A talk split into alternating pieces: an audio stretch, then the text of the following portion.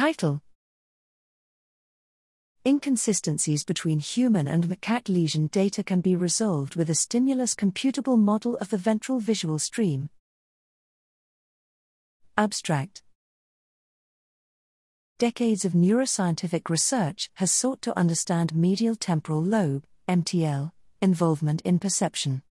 The field has historically relied on qualitative accounts of perceptual processing, for example, descriptions of stimuli, in order to interpret evidence across subjects, experiments, and species. Here we use stimulus computable methods to formalize MTL dependent visual behaviors. We draw from a series of experiments administered to monkeys with bilateral lesions that include perirhinal cortex, PRC, and MTL structure implicated in visual object perception. These stimuli were designed to maximize a qualitative perceptual property, feature ambiguity, considered relevant to PRC function.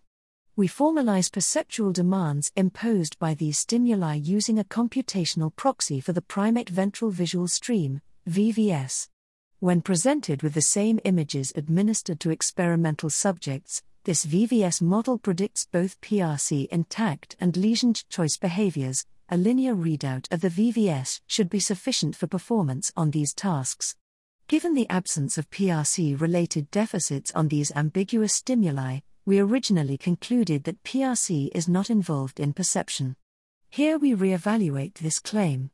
By situating these data alongside computational results from multiple studies administered to humans with naturally occurring PRC lesions, this work offers the first formal, cross species evaluation of MTL involvement in perception.